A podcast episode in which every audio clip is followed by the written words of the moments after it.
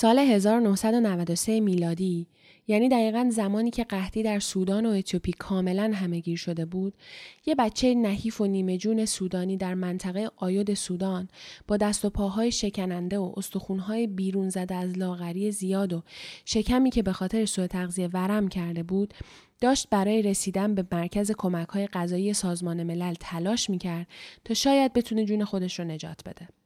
اما بدنش انقدر ضعیف و مریض شده بود که دیگه نمی‌تونست بیشتر از این دووم بیاره و با اینکه به کمپ کمک های غذایی هم نزدیک شده بود بالاخره گرسنگی و تشنگی خیلی زیاد از پا درش میاره و همونجا روی زمین میافته. قافل از اینکه فقط چند متر عقبتر یک کرکس گرسنه درست پشت سرش نشسته و داره برای قطع شدن نفسهای بریده بریده و ضعیف بچه و حمله به جسم رنجور و نحیفش لحظه شماری می‌کنه. اما این صحنه دلخراش یه شکارچی پنهان دیگه هم داشت. یه عکاس خبری به اسم کوین کارتر که شاید بشه گفت زندگیش بعد از ثبت این لحظه دردناک دیگه هیچ وقت مثل قبل نشد و برای همیشه تغییر کرد. مردی که بعدها افراد زیادی بهش لقب کرکس دوم اون صحنه هولناک رو دادن.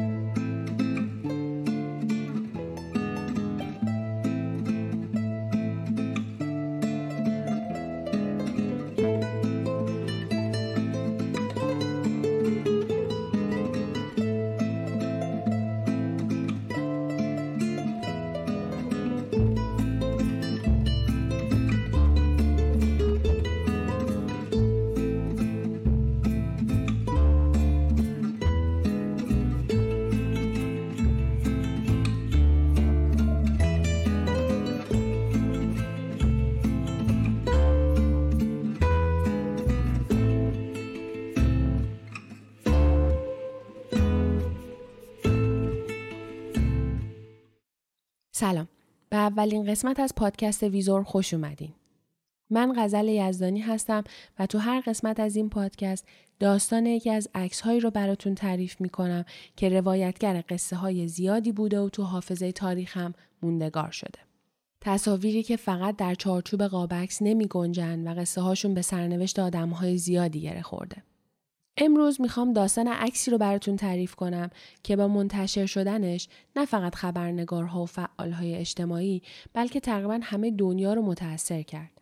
عکس پرسر و صدایی که با انتشارش باعث شد تا اقدامات و کمک های بشر دوستانه به مناطق قحطی زده بیشتر بشه و آدم های زیادی رو نسبت به این موزل دردناک آشنا کنه. تا همین امروز هم این عکس هنوز به عنوان یکی از مهمترین نمادهای قحطی در دنیا شناخته میشه. احتمالا تا الان فهمیدین دارم راجع به کدوم عکس حرف می‌زنم. اما اگه این عکس رو قبلا ندیدین کافیه تا قبل از گوش دادن به ادامه داستان یه لحظه دکمه پاز رو بزنین کاور این اپیزود رو به دقت نگاه کنین و برگردین. یا به صفحه توییتر ویزور برین و عکس رو اونجا ببینین.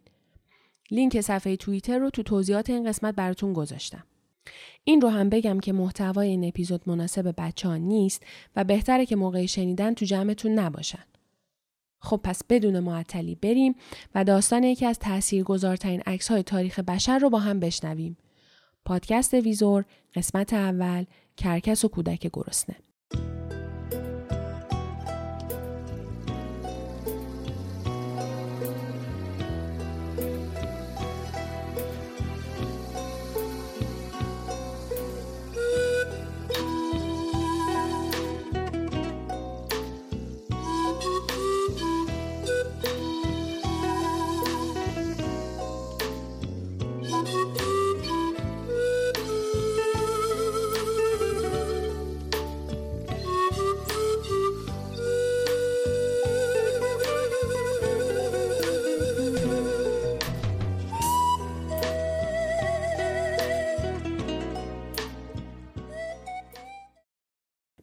اینکه بفهمیم داستان امروزمون از کجا شروع شده و عکاس اون روز به خصوص چطور از منطقه آیود سودان جنوبی سر در آورده تاریخ رو یکم ورق زدیم تا برسیم به زمانی که نجات پرستی تو اوج خودش بوده تبعیض نژادی تو تاریخ بشر موضوع تازه ای نیست و تفاوت‌های ظاهری و فیزیکی و رفتاری آدمها همیشه مسئله ساز بوده و هست.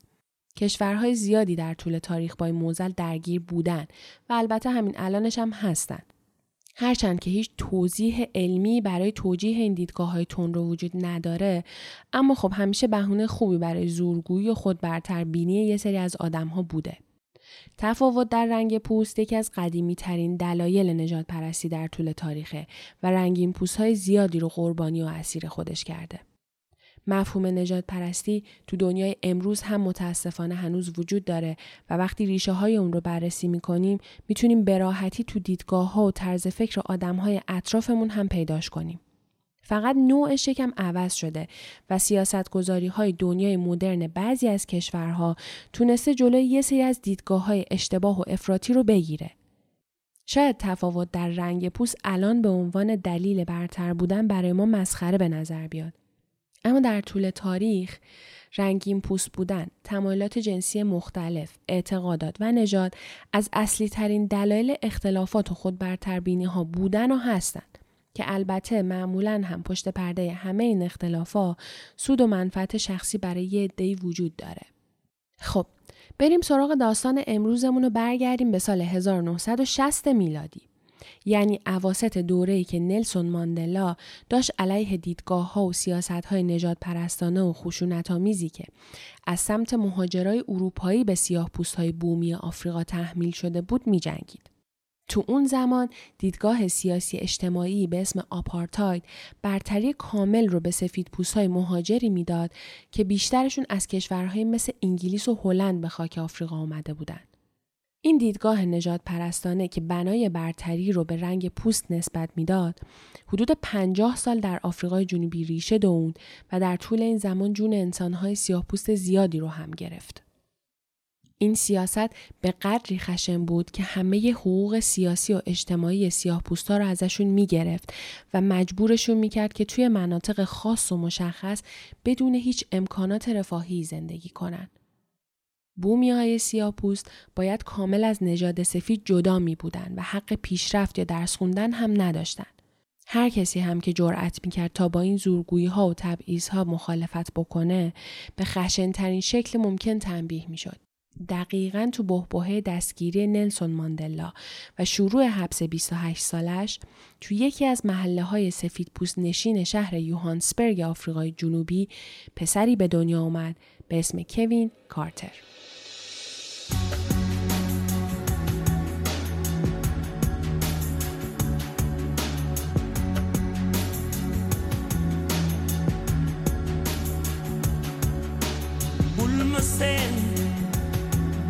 Gis ma di reer nga foog ni yow xamuma li nekk ci sama suuf ak sigina bëgguma ku ma xool dal diine yow li nekk si yow moo ne man li ne man di should using. For the sword and the stone. Bad to the bone. Battle's not over,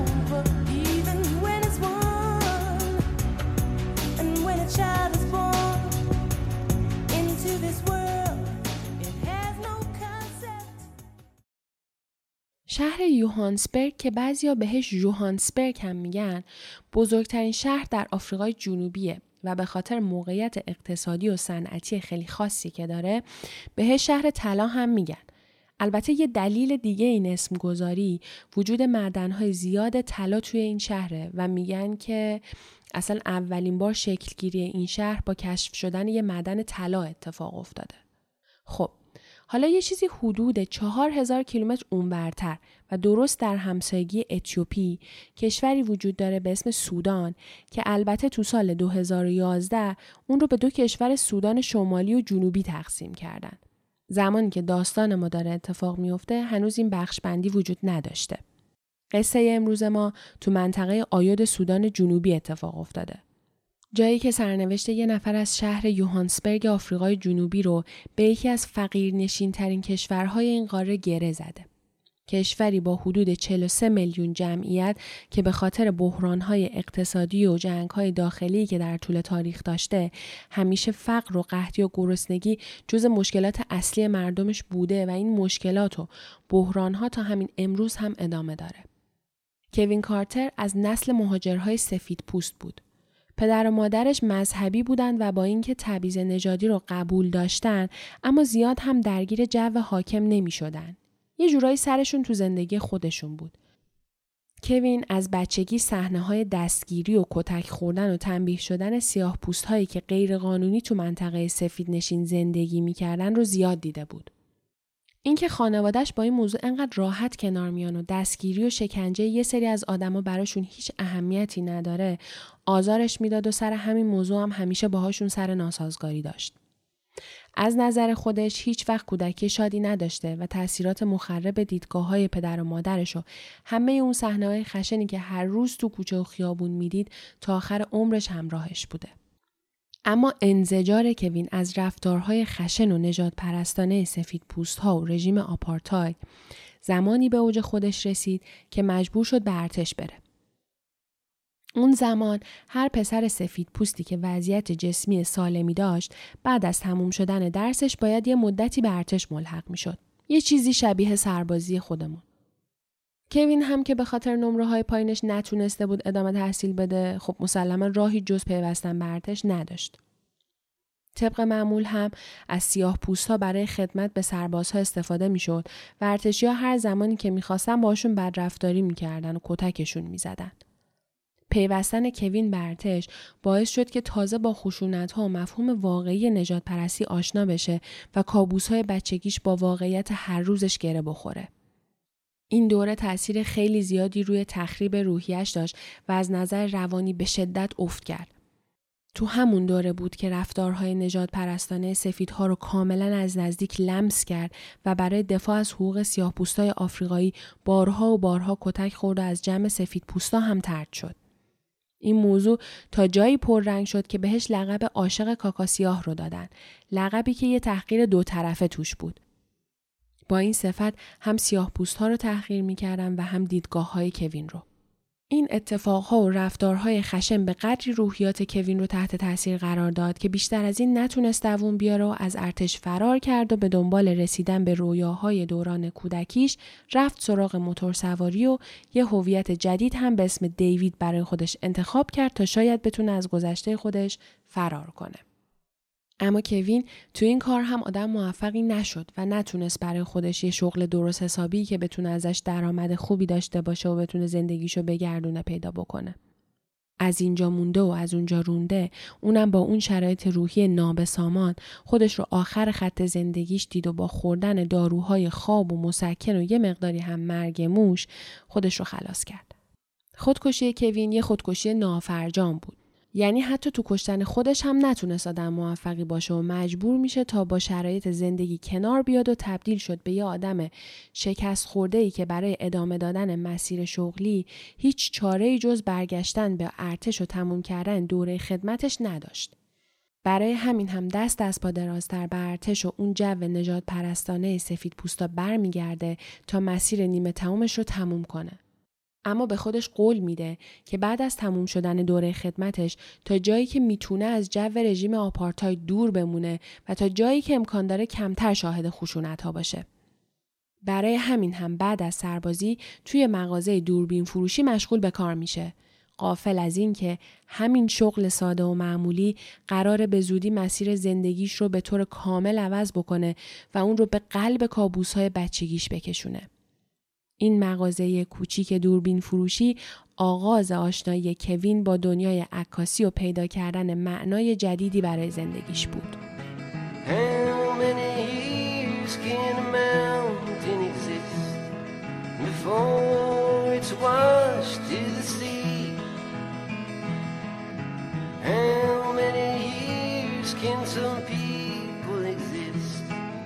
How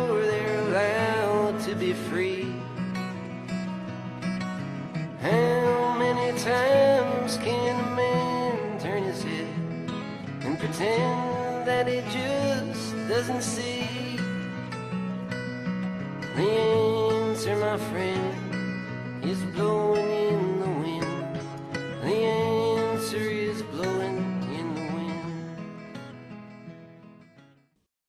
کوین هرچی بیشتر با انواع دوربین های عکاسی آشنا می‌شد انگار دنیای تازه رو داشت کشف کرد و علاقه عجیبش به ژانر عکاسی مستند باعث شد که خیلی زود انگیزه جدیدی تو دنیای کاری خودش پیدا بکنه و این بار عکاسی مستند رو به عنوان یه شغل نیمه وقت برای آخر هفتهاش انتخاب کرد و شد عکاس ورزشی خبرنامه یوهانسبرگ ساندی اکسپرس. حدود سال 1984 درگیری ها در مناطق سیاه نشین شدت می‌گیره و نارضایتی ها علیه آپارتاید بیشتر میشه. دقیقا تو بحبوحه این شورش ها کوین کارتر از خبرنامه یوهانسبرگ ساندی اکسپرس جدا میشه و به نشریه دیگه ای به اسم ستاره یوهانسبرگ میپیونده و به عنوان عکاس خبری شروع به کار می‌کنه. زمینه فعالیت نشریه ستاره یوهانسبرگ ورزشی نبود و بیشتر اخبار روز و مسائل اجتماعی و سیاسی رو پوشش می‌داد. یه جورای عکاسی کردن برای این نشریه خیلی جدیتر و مهمتر از تجربه های قبلی کوین بود. کار تو نشریه ستاره یوهانسبرگ باعث شد تا کوین با چند تا عکاس دیگه درست مثل خودش آشنا بشه جوانایی که دقیقا مثل خود کوین با دیدگاه های نجات پرستان مشکل داشتند و سرشون درد می‌کرد برای فعالیت های اجتماعی و سیاسی. چیزی نمیگذره که این شباهت در نوع خط فکری این عکاس های جوون اونا رو به هم نزدیک می‌کنه و تصمیم می‌گیرن که در کنار هم گروهی رو برای به تصویر کشیدن خشونت های نجات پرستانه بسازن و از دوربین هاشون به عنوان اسلحه برای جنگیدن با دیدگاه های خشن استفاده کنن. چهار عکاس خبری سفید پوست و جوون که برای نشون دادن اوضاع اون دوره تاریخی کنار هم قرار می‌گیرن و اسم گروهشون رو هم می‌ذارن بنگ بنگ. این اولین باری بود که عکاس های سفید پوست دست به این کار می زدن و تا اون زمان به تصویر کشیدن شورش ها و جنگ ها و خشونت ها در انحصار سیاه ها بود. اعضای گروه بنگ بنگ جون خودشون رو کف دستشون گذاشتن و بدون درآمد مالی آنچنانی راهی مناطق سیاه پوست نشین شدن. حالا چرا میگیم جونشون رو کف دستشون میذاشتن؟ چون سیاها در حال جنگیدن با سفیدها بودن و طبیعتا به عکاسای سفید پوست اعتمادی نداشتن. از طرف دیگه هم سفید پوستا اگه متوجه هدف فعالیت این گروه می شدن گناهشون برای اونا قابل بخشش نبود. گرک مارینوویچ یکی از اعضای گروه تشکیل بنگ بنگ رو اینطوری توصیف می‌کنه. مسیر زندگی من به عنوان یک عکاس خبری در عمیقترین لایه های خشونت شروع شد. دوره تاریخی در آفریقای جنوبی که در اون نجات پرستی شکست ناپذیر و همیشگی به نظر می اومد معنای عکاسی رو برای من دوباره زنده کرد. اون موقع در هم شکستن نهادی این چنین یک پارچه و محکم خیلی بعید به نظر می رسید. بارها و بارها لحظه کتک خوردن و شکنجه شدن و جون دادن سیاه ها رو جلوی لنز دوربینم دیدم و اونها رو ثبت کردم. تنها کاری که ازم برمیومد به تصویر کشیدن این خشونت ها بود تا بلکه زشتی این لحظه ها آدم ها رو به خودشون بیاره و تاریخ این لحظه ها رو برای همیشه تو حافظش نگه داره. ما بارها و بارها دستگیر شدیم اما تسلیم شدن بعد از دیدن این صحنه های دلخراش دیگه ممکن نبود تحمل دیدن این حجم از خشونت و وحشیگری خیلی برام سخت بود و عکسای به مونده از اون زمان قادر به نشون دادن وخامت اون دوره تاریخی نیستن. من شاهد لحظه های دردناکی بودم. لحظه هایی که دوربین عکاسیم نتونست دردشون رو ثبت بکنه. اون روزها سخت ترین روزهای زندگی من بود. خشونت پخش شده در محله ها و خیابون های آفریقای جنوبی باعث شده بود تا صحنه های دلخراش تیکه تیکه شدن آدم ها با ساتور و رد شدن با ماشین از روی بدن های رنجور و زخمیشون و شلیک به سر و بدن و دست و پاهاشون هر روز و هر روز تکرار بشه و زندگی کردن تو اون شرایط رو ناممکن تر از قبل بکنه. اعضای گروه بنگ بنگ برای اینکه بتونن تو اون شرایط دووم بیارن و معمولیت هاشون رو انجام بدن به مصرف مواد مخدری مثل ماریجوانا رو میارن.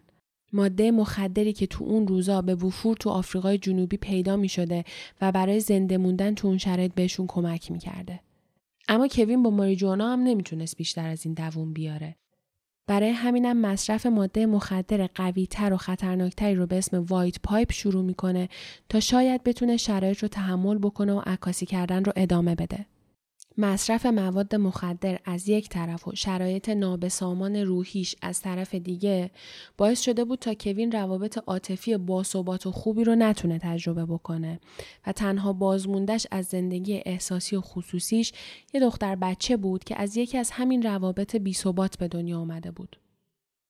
دختر کوین تنها دلخوشی زندگیش بود و بین معمولیت های سنگینی که داشت به دیدنش می‌رفت و این تنها چیزی بود که برای ادامه دادن هدفش بهش انگیزه می‌داد.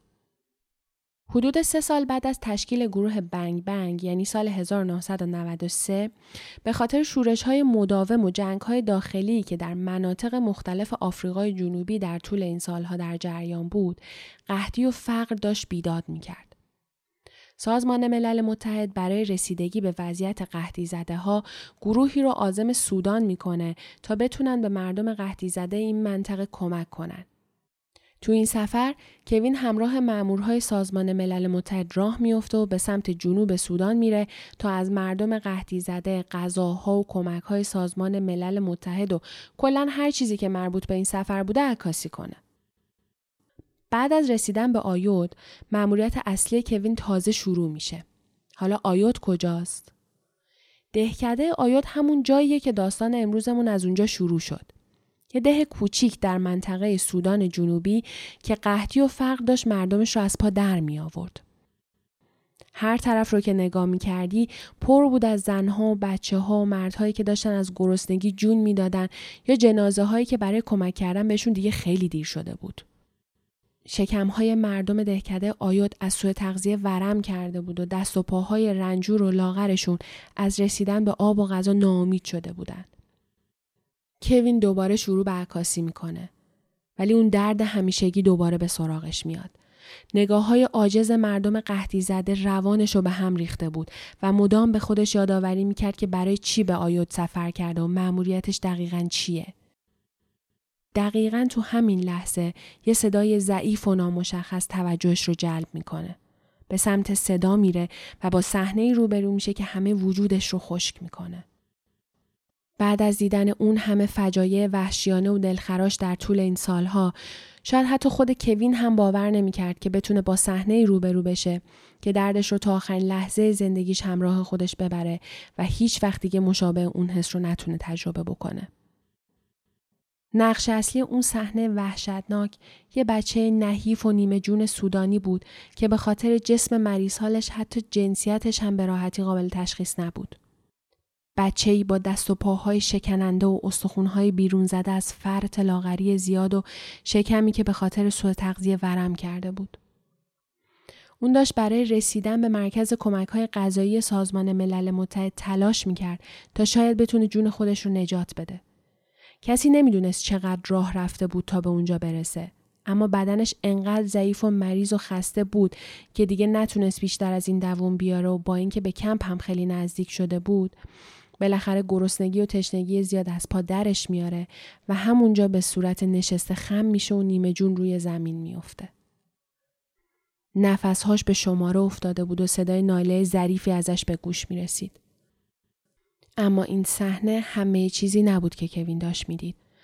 فقط چند متر عقبتر یک کرکس بزرگ و گرسنه درست پشت سر بچه خیلی آروم نشسته بود و داشت برای قطع شدن نفسهای بریده بریده و ضعیف بچه و حمله به جسم رنجور و نحیفش لحظه شماری می کرد.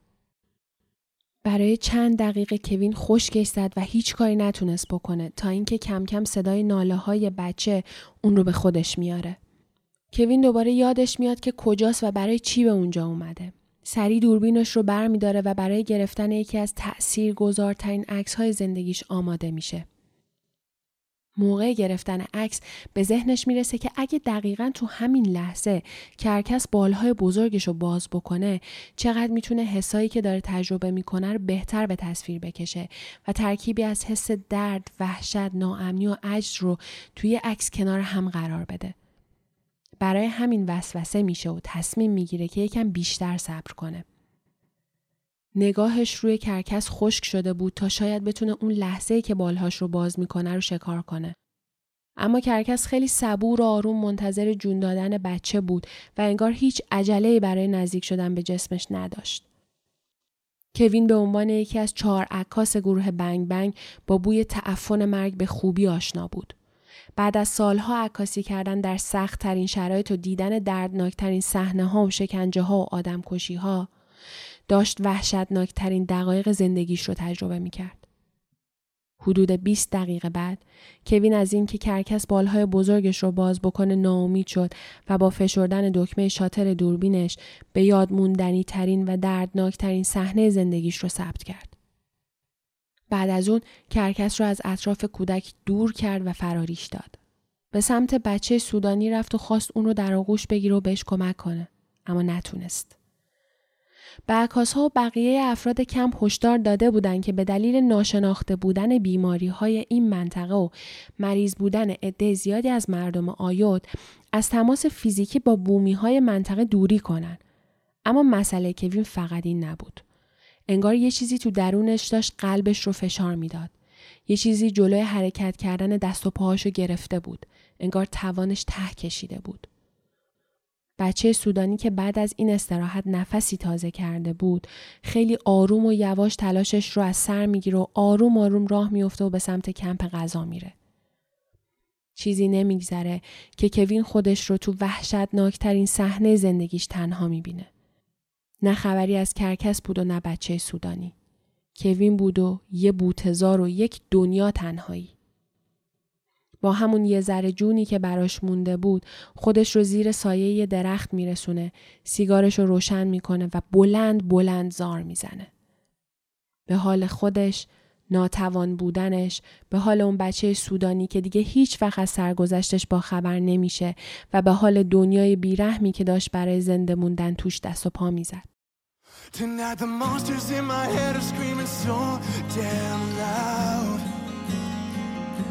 But I built walls so high so they never even make a sound. It's a mask, it's a lie, it's the only home I've ever known. Cause being who I really am is only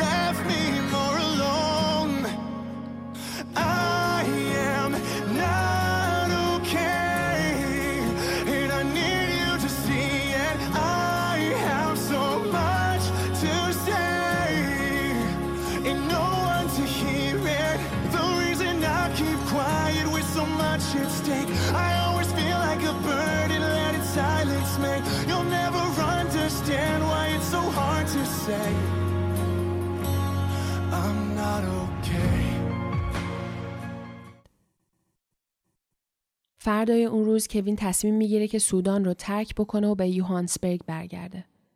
دلش برای دخترش تنگ شده بود.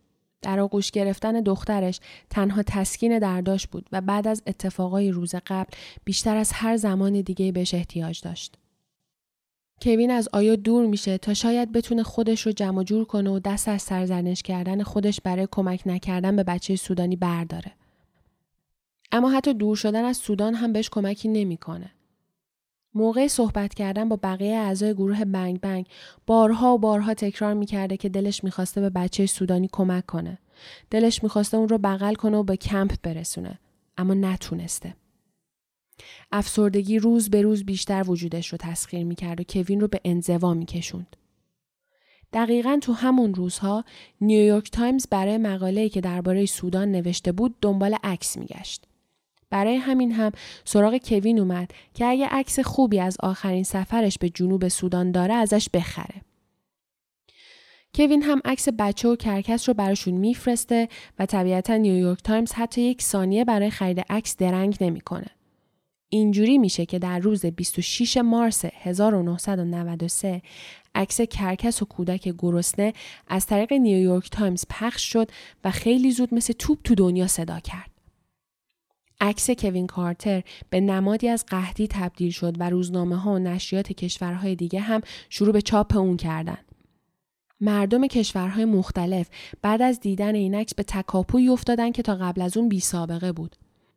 آدم های زیادی برای کمک به مردم آفریقا اعلام آمادگی کردن و سازمان ملل هم از اون طرف با سرعت بیشتری برای رسیدگی به وضعیت قحطی تو اون منطقه شروع به کار کرد. مردم کشورهای مختلف درباره وضعیت زندگی بچه سودانی که با حضورش تو عکس کوین یه دنیا رو متاثر کرده بود کنجکاو بودن و می‌خواستن بدونن که آیا نجات پیدا کرده یا نه. ظاهرا برای اولین بار کوین 33 ساله داشت مزه زندگی رو میچشید. از سمت دوستای عکاسش بابت عکسی که خیلی اون رو شاهکار می‌دونستن تشویق می‌شد. توجه روزنامه ها و نشریات زیادی رو به خودش جلب کرده بود و موقعیت های شغلی جدیدی بهش پیشنهاد می‌شد. دیگه شرایط روحی به هم ریخته و افسردگی کوین کمتر داشت آزارش می‌داد و کم کم داشت نفسی تازه می‌کرد. اون تونست که با آژانس خبری رویترز قرارداد ببنده و برای اولین بار در زندگیش خودش رو آدم موفقی بدونه. با ادامه دار شدن شورش ها و ناآرومی ها در مناطق سیاه نشین و تغییر بخشی از سیاست های قبلی ریشه های آپارتاید رو به سست شدن بود و سیاه پوست ها تونسته بودن بعد از سالها مبارزه کم کم بخش کمی از حق و حقوقشون رو پس بگیرن. خشونت ها و کشتار از سمت هر دو گروه سیاه و سفید هنوز ادامه داشت و با توجه به اسم و رسمی که کوین بعد از اون عکس به دست آورده بود رویترز از اون به عنوان عکاس لحظه های خاص استفاده می کرد و معمولیت های بسیار سنگینی بهش می‌داد. معمولیت های کوین پر بود از صحنه های قتل و اعدام و آدم کشی. دیگه فرقی هم نمی کرد. سفیدها سیاه ها رو می کشتن و سیاه ها هم به سفیدها رحم نمی کردن. کوین شاهد همه این صحنه ها بود و عکسهاش هر روز تو صفحه اول خیلی از روزنامه های دنیا منتشر می شد. مشغول شدن با کار جدیدش اگرچه تا حدود زیادی تونسته بود خاطرات سودان رو کمرنگ بکنه اما وحشتی که همیشه همراهش بود آخر کار خودش رو کرد. خیلی زود کوین دوباره شروع به مصرف الکل و مواد مخدر می‌کنه و سعی می‌کنه برای آروم کردن فکرش از این راه کمک بگیره. مصرفش هر روز بیشتر و بیشتر میشه تا جایی که مستقیم روی کارش تاثیر می‌ذاره. کار به جایی می‌رسه که حتی یه بار به خاطر مست بودن موقع رانندگی اونم تو ساعت کاری تصادف می‌کنه و دستگیر میشه. عکسهایی که گرفته بوده رو به موقع نمی‌تونه به روزنامه برسونه و کارش رو تو خطر قرار میده. دوست دخترش به خاطر این نابسامانی ها ترکش می‌کنه و کوین به خاطر مستی زیاد و مصرف بالای مواد دیگه نمی‌تونه به موقع تو معمولیت هایی که بهش میدن شرکت کنه و عکس بگیره. خلاصه که موقعیت شغلیش تو رویترز رو به شدت در معرض خطر قرار میده و کلی بدهی بالا میاره. انگار هر چی داشت دست و پا می‌زد بیشتر تو باطلاق فرو می‌رفت.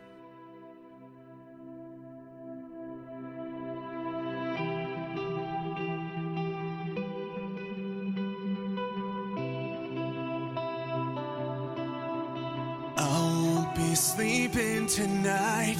I know that it's gonna be war. Lately, been up wondering why I'm even worth fighting for. I've been getting so tired of holding the line. Yeah, the price that I pay to survive seems so high.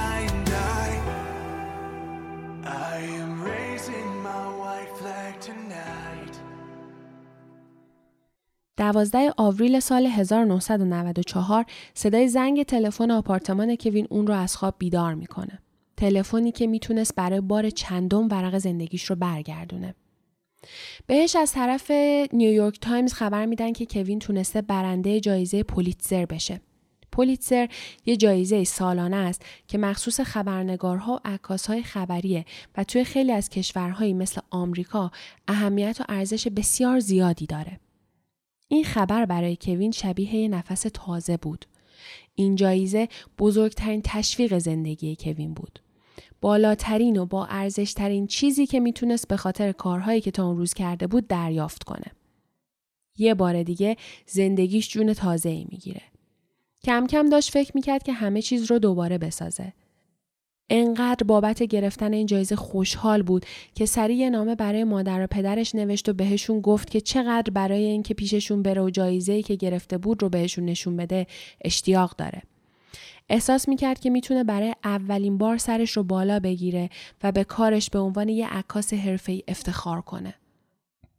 ظاهرا همه چی داشت درست پیش می‌رفت و کوین داشت برای دیدن دوستاش تو گروه بنگ بنگ و نشون دادن جایزه‌ای که گرفته بود لحظه شماری می‌کرد. دقیقا تو همین زمان دو تا از بهترین دوستای کوین یا شاید بهتر باشه بگیم تنها دوستای کوین برای پوشش دادن شورشی که توی شهر توکوزای آفریقای جنوبی یعنی یه چیزی حدود ده مایلی جنوب یوهانسبرگ اتفاق افتاده بود به اون منطقه رفته بودن و قرار بود به زودی برگردن و کوین رو ببینن. درست چیش روز بعد از اینکه کوین جایزه پولیتسر رو گرفت و بی صبرانه منتظر دیدن دوستاش بود کن بهترین دوست و همکار کوین در شهر توکوزا توی درگیری های اون منطقه با شلیک گلوله جونش رو از دست داد و گرک اون یکی دوستش هم به شدت مجروح شد. این خبر مثل توپ توی یوهانسبرگ پیچید. دنیای کوین یک بار دیگه روی سرش خراب شد و انگیزه ای که بعد از مدتها برای زندگیش به دست آورده بود یک بار دیگه کاملا نابود شد. گرفتن جایزه پولیتسر با اینکه موفقیت بسیار بزرگی به حساب می اومد اما توجه منتقدها و عکاسها و ژورنالیست های زیادی رو به خودش جلب کرد. عکس معروف کرکس و کودک سودانی یه بار دیگه زیر ذره بین قرار گرفت. اما این بار کوین نتونست از تیررس منتقدها خودش رو پنهان کنه. خیلی اعتقاد داشتن که عکاس این صحنه اخلاقیات رو زیر پا گذاشته و برای منافع شخصیش نظارگر درد و رنج بچه شده که تو اون زمان بیشتر از هر چیزی به کمک نیاز داشته. یه عده دیگه معتقد بودن که کوین اون صحنه رو خودش ساخته و اصلا چیدمانش واقعی نیست و توی ترکیب بندی عکس دست برده. یه سری ها هم پیگیر سرنوشت نامعلوم بچه سودانی بودن. عکاس های جنوب آفریقا هم کوین رو خوششانس خطاب می‌کردن و به نظر اونا شانس تنها دلیل گرفتن جایزه پولیتسر بود. هر روز نقد های خیلی سنگینی درباره کوین نوشته می‌شد و خیلی از روزنامه ها لقب کرکس دوم اون صحنه هولناک رو بهش دادن. کرکسی که شکار لحظه ها رو به کمک کردن به هم نوع خودش ترجیح داده بود. کمتر از یک ماه بعد از گرفتن جایزه و مرگ بهترین دوست کوین زندگیش بار دیگه به نقطه نابودی رسید. نقدها رو می‌خوند ولی جواب آنچنانی بهشون نمی‌داد. یعنی در واقع حرفی برای گفتن نداشت و هیچ چیز نمی‌تونست واقعیتی که اتفاق افتاده بود رو عوض کنه. مصاحبه ای هم به اون شکل نمی‌کرد. اوضاع کارش دوباره بد شد و به تعهداتش عمل نمی‌کرد. انگار افسردگی و ناامیدی همه زندگیش رو بلعیده بود. نمی‌تونست مرگ کن رو بپذیره. همش تکرار می‌کرد که من باید به جای اون میمردم. اون می‌گفت که هر عکاسی وقتی در معرض این صحنه ها قرار می‌گیره و زندگیش رو به این داستان های دردناک گره می‌زنه دیگه هیچ وقت اون آدم سابق نمیشه و به زندگی قبلیش نمی‌تونه برگرده. زندگی کوین حدود دو سه ماهی با همین شرایط گذشت. بیپولی و افسردگی شدید اون رو کاملا به انزوا کشونده بود. توی این مدت سعی می‌کرد تا تصمیم های جدی بگیره تا شاید بتونه درد و رنجی که داره تحمل می‌کنه رو از بین ببره. یه روز از خواب بیدار میشه مثل همیشه تا ظهر توی جاش میمونه اما بعد از اون با انرژی تر از همیشه از خونه می‌زنه بیرون و برای تحویل دادن عکس هایی که قولش رو داده بود به نشریه میره که اولین بار اونجا با کن و بقیه اعضای گروه بنگ بنگ آشنا شده بود. بعد از اون به خونه کن میره و با همسر اون که الان دیگه حدود سه ماهی بود که بیوه شده بود شروع می‌کنن به درد دل کردن و حرف زدن. کوین هر چیزی که توی دلش بود و همه رنج هایی که این مدت کشیده بود رو یک بار دیگه تعریف می‌کنه. یه چهار پنج ساعتی با همدیگه حرف می‌زنن و بعدش کوین اونجا رو ترک می‌کنه و به سمت رودخونه میره که وقتی بچه بود اونجا بازی می‌کرده. وانت قرمزش رو زیر درخت پارک می‌کنه با یه شلنگ پلاستیکی اگزوز ماشینش رو به اتاق وصل می‌کنه یه آهنگ برای خودش می‌ذاره و بعد ماشین رو روشن می‌کنه. خیلی آروم پشتی صندلی رو میخوابونه و در حالی که کوله پشتیش رو مثل بالش زیر سرش گذاشته بود با مونوکسید کربن خودکشی می‌کنه. در تاریخ 27 جولای 1994 همزمان با تموم شدن آپارتاید در آفریقا و سه ماه بعد از مرگ بهترین دوستش کن و حدود یک سال بعد از سفرش به سودان و همه اون اتفاقها کوین به درد و رنجش برای همیشه پایان میده. خودکشی کوین این بار موفق بود و بعد از مرگش فقط یک نامه خیلی کوتاه ازش باقی میمونه. نامه ای که توی اون دلیل خودکشیش رو اینطوری توضیح میده. افسردم. بدون پول. بدون تلفن. بدون پولی برای اجاره سرپناه. بدون پولی برای حمایت از تنها دخترم. بدون پولی برای پرداخت بدهی ها. بدون پول. خاطرات زیادی از قتل ها، جنایت ها، خشونت ها، رنج ها و جنازه ها در مغز من زنده اند. خاطراتی از کودکان گرسنه و مجروح، خاطراتی از پلیس قاتل و خندان. من هر روز در معرض حجوم این افکارم. می‌خواهم به زندگی پر از رنجم خاتمه دهم تا شاید خوششانس باشم و بتوانم به کن بپیوندم. زندگی کوین با همین چند خط برای همیشه تموم میشه و در سی و سه سالگی با کشتن خودش به رنجهاش پایان میده.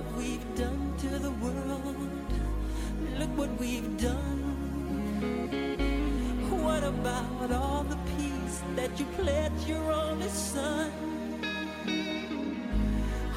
flowering fields? Is there a time? What about all the dreams that you said was yours and mine? Did you ever stop to notice all the children dead from war?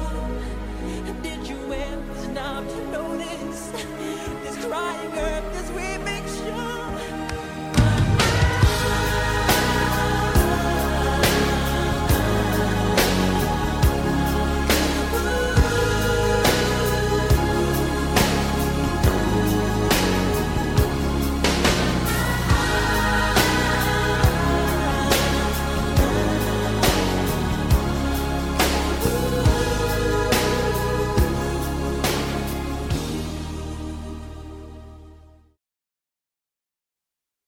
هرچند خود کوین دیگه زنده نیست اما حرف زدن راجع به عکس کرکس و کودک گرسنه حتی تا امروز هم همچنان ادامه داره.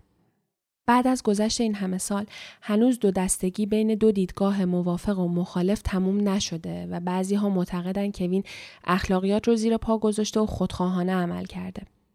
حرف این دسته از افراد اینه که گرفتن عکس تو اون لحظه اولویت نبوده و کوین باید برای کمک کردن به بچه سودانی تلاش می‌کرده یا حداقل بعد از گرفتن عکس به سراغش می‌رفته و اونو بغل می‌کرده. یه گروه دیگه هم هستن که میگن کوین به عنوان یه عکاس رسالتش رو به خوبی انجام داده و تونسته با عکس هایی که تو این مدت گرفته نظر سازمان ملل و فعالهای اجتماعی و خیلی از آدمهای دیگر رو به این خشونت ها و اثرات مخرب اون جلب بکنه. عمرش رو تو این راه گذاشته و محکوم کردنش کار منصفانه ای نیست. به هر حال عکس کرکس و کودک گرسنه بعد از گذشت این همه سال هنوز یکی از نمادهای قحطی در دنیاست و برای همیشه تو حافظه تاریخ باقی میمونه.